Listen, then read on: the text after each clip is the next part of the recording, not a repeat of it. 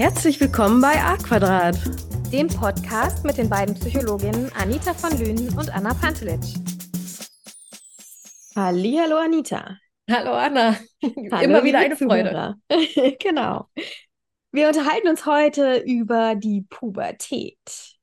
Mhm. Ein äh, Thema, was in jeder Familie eine Rolle spielt, früher oder später. Ähm, es wird ja immer früher, ne? Ähm, Pubertät, der Begriff Pubertät kommt aus dem Lateinischen vom Wort pubertas und das heißt Geschlechtsreife. Und das beschreibt eigentlich schon ganz gut, worum es geht in der Pubertät, nämlich um die körperliche, mentale, psychische Entwicklung zur Geschlechtsreife. Also das heißt die Entwicklung von einem Kind zum Jugendlichen. Und ähm, da spielen ganz viele verschiedene Faktoren eine Rolle, beziehungsweise es findet auf ganz vielen Ebenen statt. Ich habe mal nachgeguckt, so nach Zahlen, in welchem Alter die Pubertät stattfindet. Und bei Mädchen ist es ein bisschen, gewesen. ja genau, bei Mädchen ist es ein bisschen früher. Bei Mädchen sagt man so zwischen 10 und 16 sind die in der Pubertät ja. und Jungs eher zwischen 12 und 18. Ja. Aber es gibt ja auch noch die Vorpubertät, in der übrigens mein Kind gerade ist. auch eine spannende Phase. Und die kann schon so zwischen sieben und neun Jahren beginnen, die Vorpubertät. Vorpubertät, also das ist, was heißt wahrscheinlich nicht neu, wahrscheinlich habe ich es vergessen, aber Vorpubertät hatte ich nicht so auf dem Schirm. Hm? Ja, genau. Also in der Vorpubertät fangen die Prozesse der Pubertät schon an, aber es ist noch, ich sag mal, relativ milde, so von den Prozessen, die da ablaufen. Und bei Mädchen erkennt man das daran, dass die in dieser Zeit eher so ein bisschen Stimmungsschwankungen schon entwickeln können und eine Lustlosigkeit. Und Mädchen sind ähm, meistens stärker von der Vorpubertät betroffen als Jungen.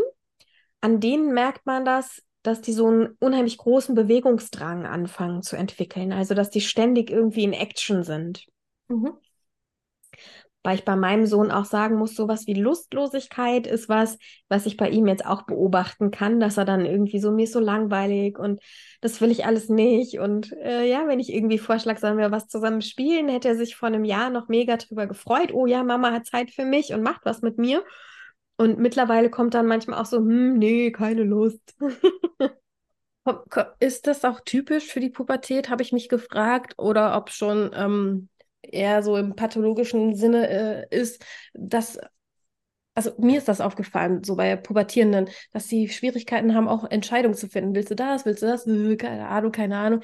Ich habe sehr häufig das Wort keine Ahnung bei zum Beispiel meinen Neffen, die in der Pubertät waren, gehört. Ist das so typisch oder ja. muss man sich schon Sorgen machen im pathologischen Sinne? Weil ich kenne das halt auch von depressiven Patienten, dass da auch die Entscheidungsfähigkeit ziemlich schwierig ist. Ne? Ziehe ich das rote T-Shirt oder das grüne T-Shirt an? Schon diese Entscheidung ist schon schwer. Mhm. Doch, das ist in der Pubertät ein, ein Symptom, sage ich jetzt mal, was relativ häufig vorkommt. Und vielleicht erzählen wir mal noch ein bisschen dazu, was körperlich passiert, weil in der Pubertät passiert unheimlich viel körperlich. Und zwar nicht nur die Ausprägung der sekundären Geschlechtsmerkmale und bei Jungs eben auch sowas wie Stimmbruch, ähm, sondern es passiert auch neurologisch ganz viel. Es sind nämlich ganz viele Umbauprozesse im Gehirn, die ablaufen in dieser Phase, in dieser körperlichen Entwicklungsphase. Und die erklären, finde ich, auch ganz gut, warum Pubertierende oft so launisch sind, so äh, lustlos sind, so teilweise überschießend sind von den Emotionen, weil ähm, im frontalen Kortex ganz viel umgebaut wird, also ganz viele Verknüpfungen quasi neu geschaffen werden. Und ähm, wenn man sich ein bisschen auskennt neurologisch, weiß man, dass im frontalen Kortex auch viel passiert im, im Hinblick auf Dinge bewerten, Dinge einordnen, die uns begegnen. Also bewusst quasi, ist das jetzt was, was relevant ist? Ist das was, was ich als schlimm oder ähm, gravierend bewerte oder ist es was, was ich einfach wieder loslassen kann, was keinen Einfluss auf mich hat? Und dadurch, dass da viele Umbauprozesse passieren, ist es eben so, dass ähm, pubertierende Dinge als viel schlimmer, sage ich jetzt mal, mhm. bewerten, mhm. die ihnen begegnen. Also das heißt, es kann irgendwas, was für dich und mich ähm, einfach ein normaler, normales Alltagsereignis ist, kann für einen Pubertierenden sich anfühlen wie ein Weltuntergang. Ja das macht diese Phase, finde ich, auch so gefährlich für, ähm, wenn die eine psychische Erkrankung haben, dass sie dann intensiver und schneller reinrutschen. Deswegen bin ich böse, wenn man sagt, du bist, was, du bist so jung, du kannst keine Depression haben, du bist so jung. Ja, aber es fühlt sich für diese Person, wie du sagst, anders an als jetzt für eine erwachsene Person. Ja.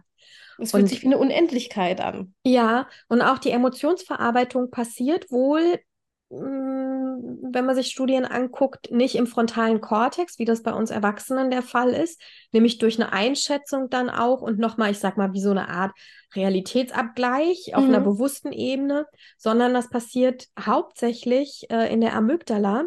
Oh je. Und das ist weniger neutral, sage ich jetzt mal. Das ist sehr Ziemlich impulsiv. Ja. und ähm, das führt eben dazu, dass Pubertierende dann sich emotional auch weniger hm, ja, unter Kontrolle haben, könnte man es vielleicht sagen. Also weil es einfach sehr, sehr unmittelbar ist, sehr, sehr überflutend ist und dann so dieser Bezug zur Realität, okay, dir ist jetzt ein Ei runtergefallen, das ist kein Weltuntergang, ähm, ja, dann wischst du es halt weg, der fehlt dann einfach an der Stelle. Er geht auch nicht. Ich meine, das ist eine ganze krasse Umbaumaßnahme, die ja. im Gehirn und hormonell auch stattfindet. Eigentlich müsste man ja. so ein Schild machen. Ja. Gerade eine Baustelle. Umbau, wegen, wegen äh, Umbau geschlossen. Und was viele auch unterschätzen, das geht ja auch noch bis in die Anfang 20er Jahre, dass das Gehirn so in extremen okay, es wird dann weniger, aber es ist ja immer noch in Umbauphase. Ne? Also diese präfrontale Kortex, was ja für dieses rationale Realitätscheck zuständig ist, ist ja auch noch Anfang 20 noch zugange. Nicht nur das, okay, Neuroplastizität und so weiter, wir sind immer flexibel in, ja. mit unserem Gehirn. Also es kann immer sich zurückbilden und, also zurückbilden im Sinne von kleiner werden oder wieder zurück in das Normalmaße, wenn man es trainiert. Mal davon abgesehen, ist es trotzdem noch in einer anderen Umbaumaßnahme, als wenn es schon quasi fertig wäre. Ja. Klar, wenn ich ähm, vermehrt spiele zum Beispiel, fördere ich ja mehr meine Impul Impulse oder meine Impulsivität, als jetzt meine äh, Kontrollfähigkeit ähm, abzuwarten auf einen längerfristigen Erfolg. Das lässt ja den präfrontalen Kortex ja auch kleiner bleiben oder kleiner werden lassen. Ja. ja. ja, das ist tatsächlich so, dass das noch so bis Anfang der 20er geht. Ähm, deswegen gibt es ja auch sowas wie ein, ein, Jugendstrafrecht, was durchaus auch mal für junge Erwachsene noch greift, weil man einfach sagt, okay, da ist die Beurteilungsfähigkeit vielleicht noch nicht so ausgeprägt, noch nicht so entwickelt, auch auf der rein körperlichen Ebene, wie das bei einem Erwachsenen der Fall ist oder wie man das bei einem Erwachsenen erwarten können muss. Ähm, aber man muss schon sagen, dass so die Hauptumbauprozesse wirklich bei Mädchen schon so um das 16. Lebensjahr und bei Jungs um das 18. Lebensjahr abgeschlossen sind. Ja, und deswegen was, diese krassen Unterschiede auch. Ne? Ja, und was danach aber noch stattfindet, sind auch so Wachstumsschübe körperlich. Mhm. Ne? Also das ist dann tatsächlich auch erst Anfang der 20er komplett abgeschlossen. Ach, krass. Ja, man merkt, finde ich, bei manchen Mädchen, dass sie wirklich irgendwie weiter sind. Das wird ja auch immer wieder von äh, Eltern oder Schule oder so beschrieben. Ja, ja, das ist absolut so. Die Geschlechtsreife setzt früher ein und endet dann eben auch früher. Spannend. Man muss sagen, das sind alles jetzt Sachen, die in der Regel stattfinden und ja, natürlich genau. gibt es immer Abweichungen. Abweichungen auf jeden ja. Fall. Oh Mann, aber wie geht man dann damit um, obwohl man das weiß? Ich meine, das ist ja nicht eine besondere leichte Angelegenheit für die Außenstehenden drumherum. Absolut. Die gerade sich nicht in der Phase befinden. Ah, ich glaube, selbst wenn man sich in der Phase befindet, trifft ein äh, feuriger Pubertierender auf einen anderen feurigen Pubertierenden und die äh, verstehen die ganze Welt gerade gar nicht mehr. Erlebt man ja immer wieder. Ja, ich glaube, für Eltern, Familienmitglieder oder auch Lehrer zum Beispiel, mit denen dann Pubertierende ja in einem ähm, doch relativ regen, engen Kontakt sind, da finde ich es immer ganz wichtig, dass man als Erwachsener versteht, was da passiert. Und dass es tatsächlich nicht darum geht, dass der Pubertierende hier irgendwie zum Arschloch mutiert und das absichtlich macht, sondern na, ne, da, da passieren wirklich Dinge, die hat er nicht unter Kontrolle in dieser Situation. Und dass man das dann nicht persönlich nimmt, nicht auf sich bezieht, sondern das hat einfach tatsächlich mit neurologischen, biologischen Prozessen, die da im Körper ablaufen, zu tun. Und ähm, wenn ich mir das vorstelle, also ich, ich habe versucht, mich nochmal so in meine Pubertätsphase zurückzuversetzen. Ich muss sagen, ich war jetzt niemand, der so mega pubertär war und sich total auflehnen musste und überschießend, aber sowas wie so Lachflashs mit den Freundinnen, na klar, hatte ich sowas auch, ja. Also ich glaube, das kennen alle Mädels, ja. dass sie dann da in irgendwelche Giggle-Flashs äh, verfallen über irgendwas, was überhaupt nicht witzig ist eigentlich. Mhm. Das ist so ein bisschen, als ob man ich würde mal sagen, fast so vom, vom Gefühl, als ob man betrunken wäre. Ne? Das, mhm. das, da ist schon irgendwie, findet eine Enthemmung auch statt auf bestimmten Ebenen. Und ich finde das so wichtig, dass man Verständnis hat für diese Entwicklung, weil da ist überall Chaos. Der eigene Körper verändert sich massiv. Ähm, es entwickeln sich Haare an Stellen, wo man sie vorher nicht hatte, ja. Ähm, Nie vermutet hätte, dass sie da auftauchen. Bei den Mädels wächst die Brust mehr oder weniger. Ähm, bei den Jungen wächst der Penis und der Hodensack. Es verändert sich einfach total. Und was ein bisschen fies ist, ist, dass in dieser Zeit auch ähm, durch körperliche Umbauprozesse das Selbstwertgefühl tatsächlich herabgesetzt ist. Also das ist wirklich so, das konnte man feststellen. Der Selbstwert wird herabgesetzt in dieser Phase Ach. und dann kommen dazu noch diese Veränderungsprozesse und dazu noch eine Entwicklung noch. von einem sexuellen Verlangen ja. und einem Gefühl, das überhaupt nicht einordnen zu können. Also es ist ein mega Chaos überall. Ja? Und dann habe ich noch Schule und muss noch teilweise wichtige Entscheidungen treffen, wo es beruflich hingeht ja. mit mir oder wie, ob ich überhaupt Schule weitermache, ne? weiterführende Schule, ja. Abschlüsse. Ja, das erklärt so manches. Ja, und, und natürlich auch dieses Gefühl ähm, oder dieser Wunsch, sich mehr abzugrenzen, weil da findet einfach auch ein großer Teil der Identitätsentwicklung statt in diesem Alter. Und dieses Bedürfnis, sich von den Eltern abzugrenzen, eine eigene Meinung zu haben, die sich unterscheidet von der der Eltern, die wächst einfach ganz stark. Vorher sind Kinder oft so, dass sie einfach relativ ungefragt, sage ich jetzt mal, die Meinung der Eltern so hinnehmen, als so ist das, das ist Gesetz, so das ist mein Orientierungspunkt. Und bei den Jugendlichen, bei den Pubertierenden ist es eben so, plötzlich wird das ganz stark hinterfragt und das führt natürlich auch zu Konflikten. Und auch so dieses überhaupt merken, wer bin ich, durch eine Abgrenzung vom Außen. Und ähm, die, die Peer Group wird in diesem Alter wesentlich wichtiger, als das Elternhaus es ist. Und ich glaube, das ist für Eltern auch ganz wichtig, das zu verstehen und das zulassen zu können. Und mhm. ähm, oh, das ist ein schwieriger Prozess. Ah, mega schwierig, ja. ja. Und aber auch zulassen zu können, dass die Kinder vielleicht Freunde haben, die man selber nicht so toll findet. Ähm, ist noch schwieriger. Ja, aber ich finde das wichtig, dass man toleriert ähm, und akzeptiert, dass die Jugendlichen sich eben auch ihre Freunde selber aussuchen dürfen. Ich glaube, es ist äh, ähm, entscheidend, dass wir als Erwachsene weiter ein Beziehungsangebot machen, aber nicht irgendwie die Kinder und Jugendlichen zu was zwingen in dieser Phase. Also auch körperlichen Angebot machen, das Angebot, das Kind den Jugendlichen in den Arm zu nehmen. Aber wenn wir merken, hey, der will das nicht oder die will das nicht, dann das nicht persönlich zu nehmen, sondern zu sagen, es ist okay, wenn das vielleicht jetzt eher mit Freunden, Freundinnen ausgelebt wird, sich mal zu umarmen. Aber gerade in dieser sensiblen Phase würde ich als Elternteil nie aufhören, dieses Angebot zu machen, ja. weil es kann sein, dass die Nein sagen und äh, aber trotzdem noch was anderes empfinden und sich, sich nicht wissen, ob sie sich das erlauben können. Also ich würde jetzt nicht sagen in jeder Eltern-Kind-Beziehung, aber ne, wenn man schon sowieso nicht mit sich hinweist und nicht weiß, okay, wo ordne ich mich ein, auch in der Beziehung mit den Eltern, würde ich das auf jeden Fall auch immer wieder anbieten und sich nicht dann auch beleidigt zurückziehen. Nein, auf keinen Fall. War es mir wichtig, nochmal zu sagen, weil ähm, ich das auch mal ein paar Mal erlebt habe, dass sich ja Eltern beleidigt zurückziehen und dieses Angebot dann nicht mehr tätigen. Und dann fühlen sich die jungen Menschen dann alleine und verfallen in diesem Chaos, ähm, ja, in so eine ja, wenn es schlimm kommt, auch in eine depressive Symptomatik. So meine ersten Bezugspersonen lehnen mich ab. So, ne? Ich wurde nicht gesehen, ich wurde nicht mehr wichtig genommen, ich wurde nicht mehr.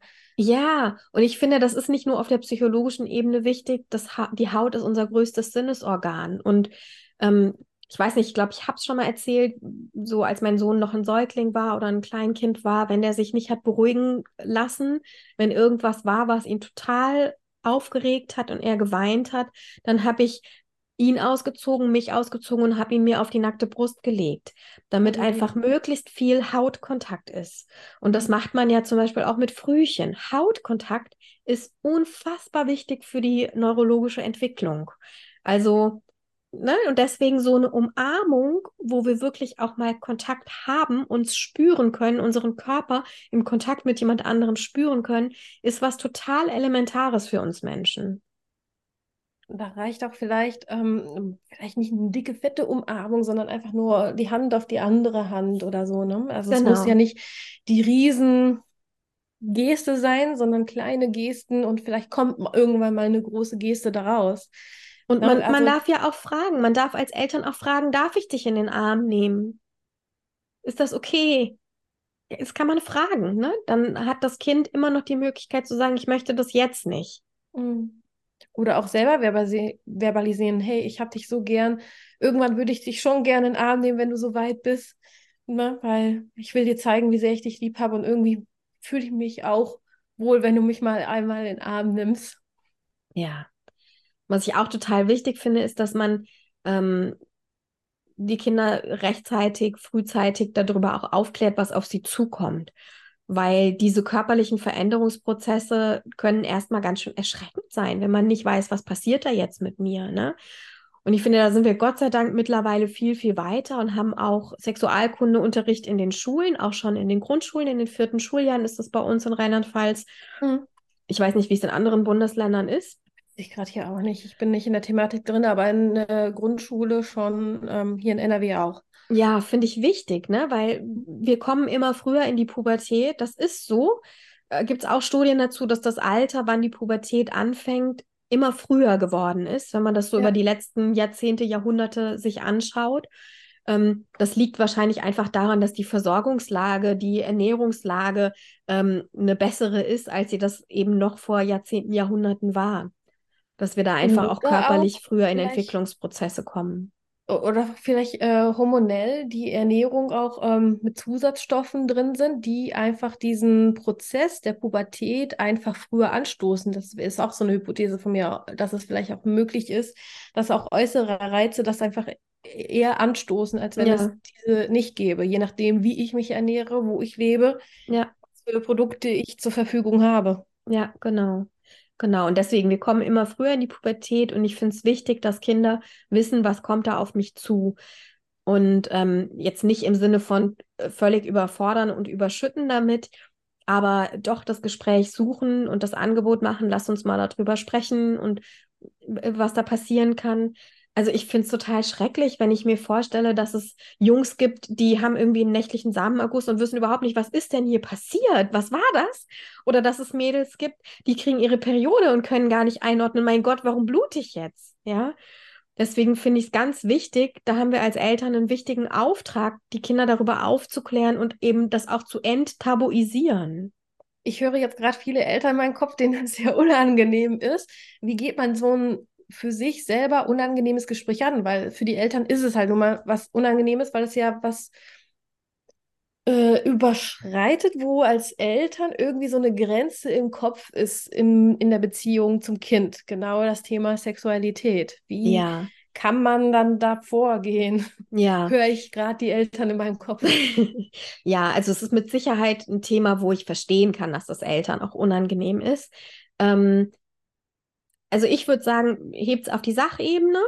Ne? Ihr müsst gar nicht irgendwie so tief emotional eindringen bei diesem Thema. Vielleicht hebt es auf eine Sachebene, überlegt euch, was will ich kommunizieren, schreibt es euch vielleicht auch auf, ähm, damit ihr auch Worte habt für das, was ihr ausdrücken wollt. Nicht, dass ihr dann am Rumsuchen seid und sagt, oh, ich weiß gar nicht, wie, wie, wie sage ich das jetzt? Was für ein Wort nehme ich?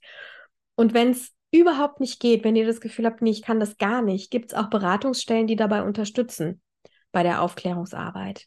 Da kann man sich auch zum Beispiel an Pro Familia oder so wenden und die unterstützen auch bei Aufklärungsarbeit. Also du würdest sagen, eher technisch und nicht, äh, okay, äh, dann masturbierst du hier so und so, am besten mit dem Spielzeug. Das wäre ja. dann wahrscheinlich schon vertiefter, sondern eher, ne, diese Prozesse entwickeln sich im Körper und zum Erwachsenenwerden gehört es dazu, genau. dass gewisse Flüssigkeiten und Haare entstehen und die Stimme sich verändert und man extremere Gefühle hat. Weil, also wenn ich mich an meine Pubertät erinnere, das waren ja so extreme Gefühle.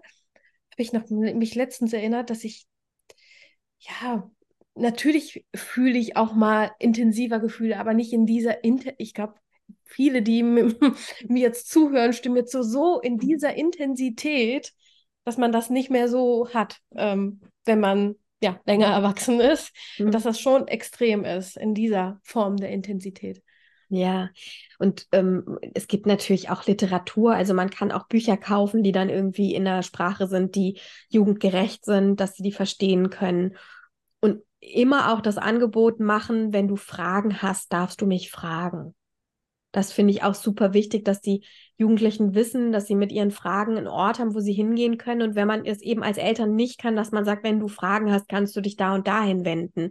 Mhm. Ne, Gibt es, äh, wie gesagt, bei Pro Familia zum Beispiel eine, eine Beratungsstelle, die da einfach auch Fragen beantworten kann, weil äh, wenn da Fragen im Kopf entstehen und es gibt keine Antworten dazu, ist das total schwierig. Und wenn sich Jugendliche Aufklärung über Pornografie holen, ist das halt ein total verzerrtes Bild von Sexualität, was dabei entsteht. Und das finde ich gefährlich, dann finde ich, haben wir als Eltern wirklich die Aufgabe dafür zu sorgen, dass hier eine gesunde Aufklärung stattfindet. Ja, da muss man auch rechtzeitig eingreifen, wenn ich so höre, was auf den Schulhöfen so abgeht ja. mit den Filmchen zeigen ja. und rumschicken. Also zu meiner Zeit war es noch nicht so, da war es so gerade noch eben nicht mit äh, Smartphones, da war man froh, wenn man so ein Nokia mit einem Snake-Spiel hatte. In der Grundschule nicht, in der weiterführenden Schule. In der Grundschule war es null Thema, da war es noch nicht so weit, aber äh, heutzutage geht es ja sehr schnell. Da ähm, haben die Kinder, glaube ich, auch sehr schnell raus, wie und wo ich auch Internet bekomme, falls ich ähm, nicht direkten Zugriff bekomme, auch von meinen Eltern. Und dann, äh, wie du sagst, entsteht dann ein verzerrtes Bild, was dann auch die Beziehungen von den Kindern später ja auch schädigen kann, wenn ich so ein Fall. verzerrtes äh, Bild von Sexualität habe, wie das gelebt werden muss. Also wenn ich äh, als äh, ähm, junger Mann sehe, äh, wie im Pornos die Frauen dann, ne, ich nenne es mal bearbeitet ja, ja, dass ja, man absolut. einfach ein falsches Bild hat und dann in äh, Sachen reinfällt, die dann eher äh, unter der Kategorie, mh, hm, ja, Grenze zum Missbrauch fällt.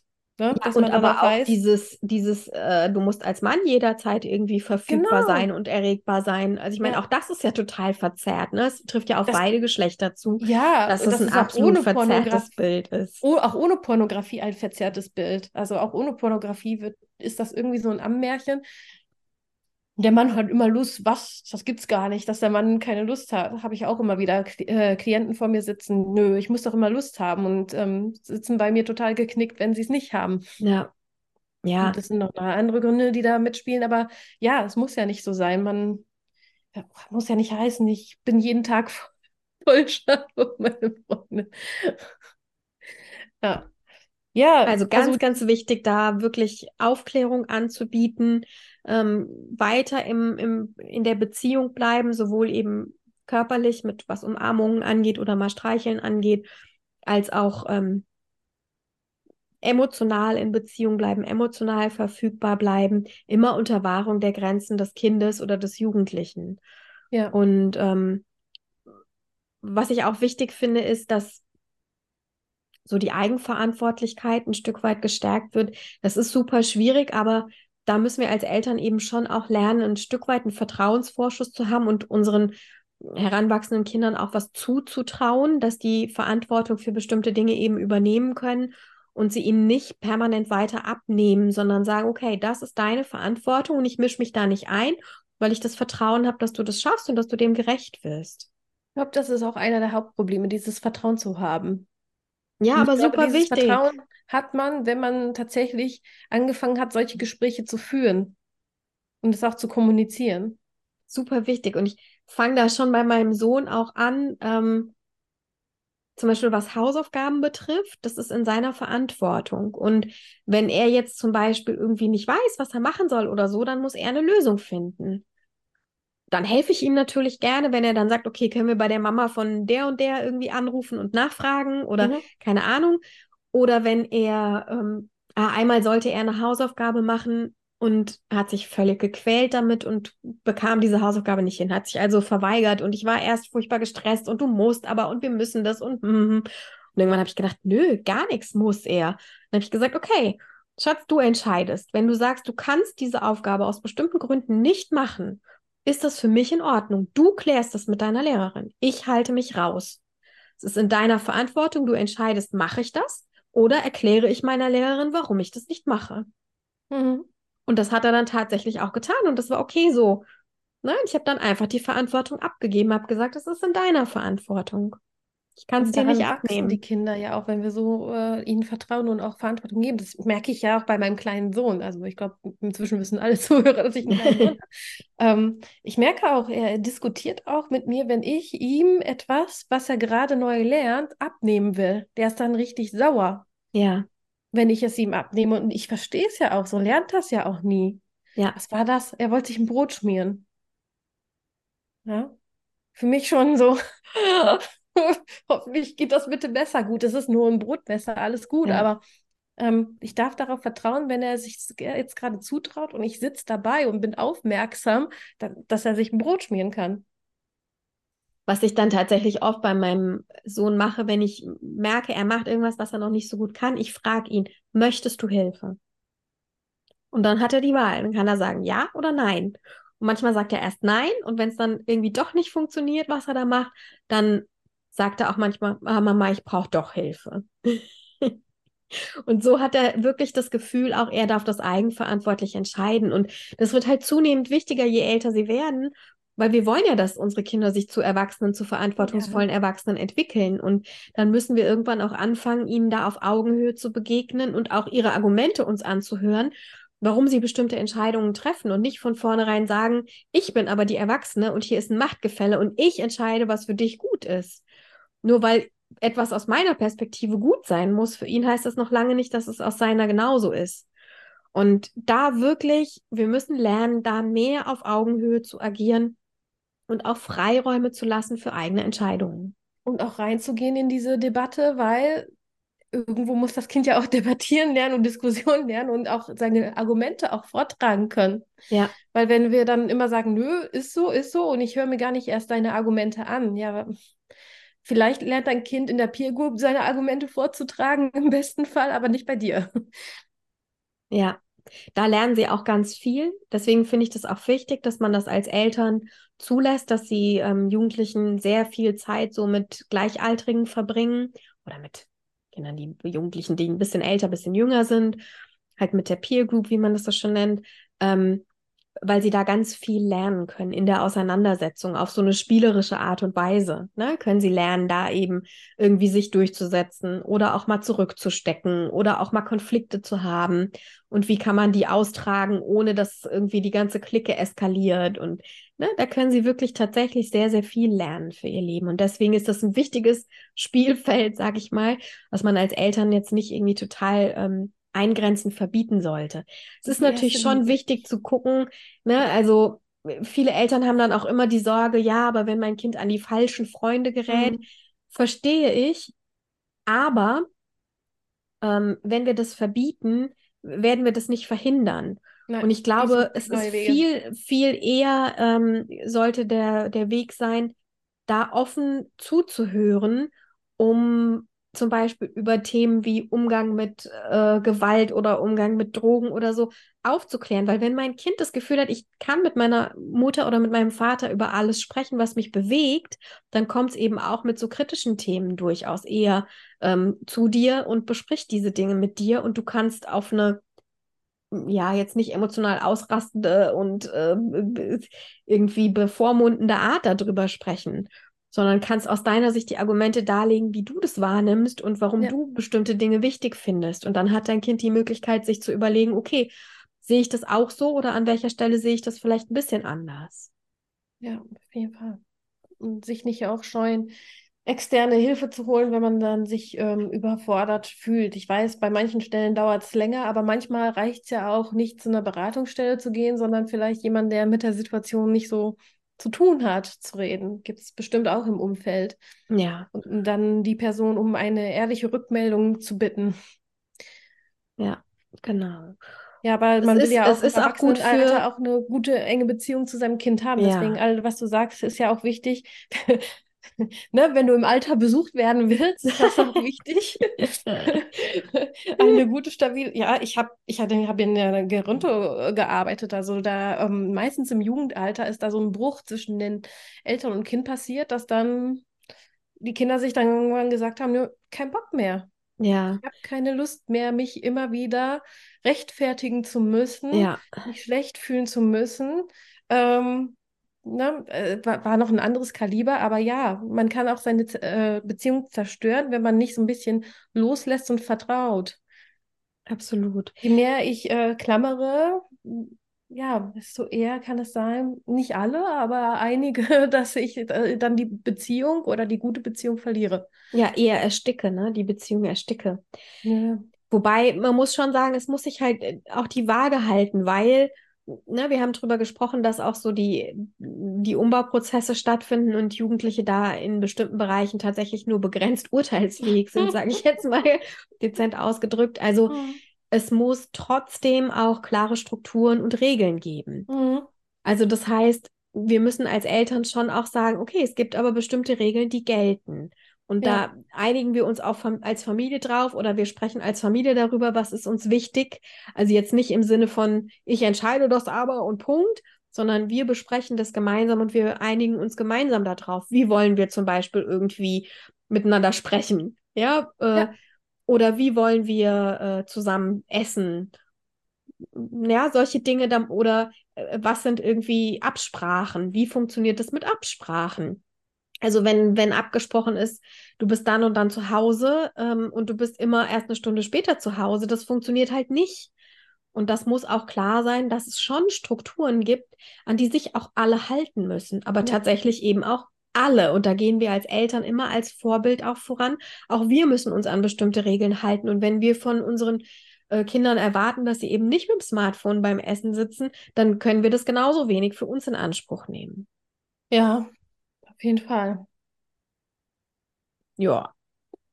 Ich glaube, das Ich war's mich von meiner Seite. Pubertät. Ja, ja, ich sag dir, wie gesagt, bei mir geht's gerade los mit der Vorpubertät. Ich bin auch gespannt. In der Theorie klingt das natürlich immer einfacher, als es dann manchmal ist, wenn man da in so einer Situation ist, wo dein Kind vielleicht auch mal irgendwie zu dir sagt, oh, du bist so doof und alle anderen dürfen immer was, was ich nicht darf und du bist gemein. Das fühlt sich nicht schön an. Ähm, in dem Moment, ich glaube, dass es wirklich wichtig ist, sich immer wieder klar zu machen, hey, es geht hier nicht um einen persönlichen Konflikt und ich bin nicht persönlich gemeint, sondern es ist wirklich gerade eine überschießende emotionale Reaktion und da ein Stück weit Nachsicht und Verständnis zu entwickeln. Ja, das stimmt. Schönes Schlusswort. Und wie immer, wenn ihr irgendwelche Fragen habt, schreibt uns gerne, kommentiert gerne, liked gerne. Und ansonsten werden wir uns dann wieder nächste Woche sehen und hören. Genau, ihr seid nicht alleine. Bleibt stark. Super, Anita. Bis dann. Ciao.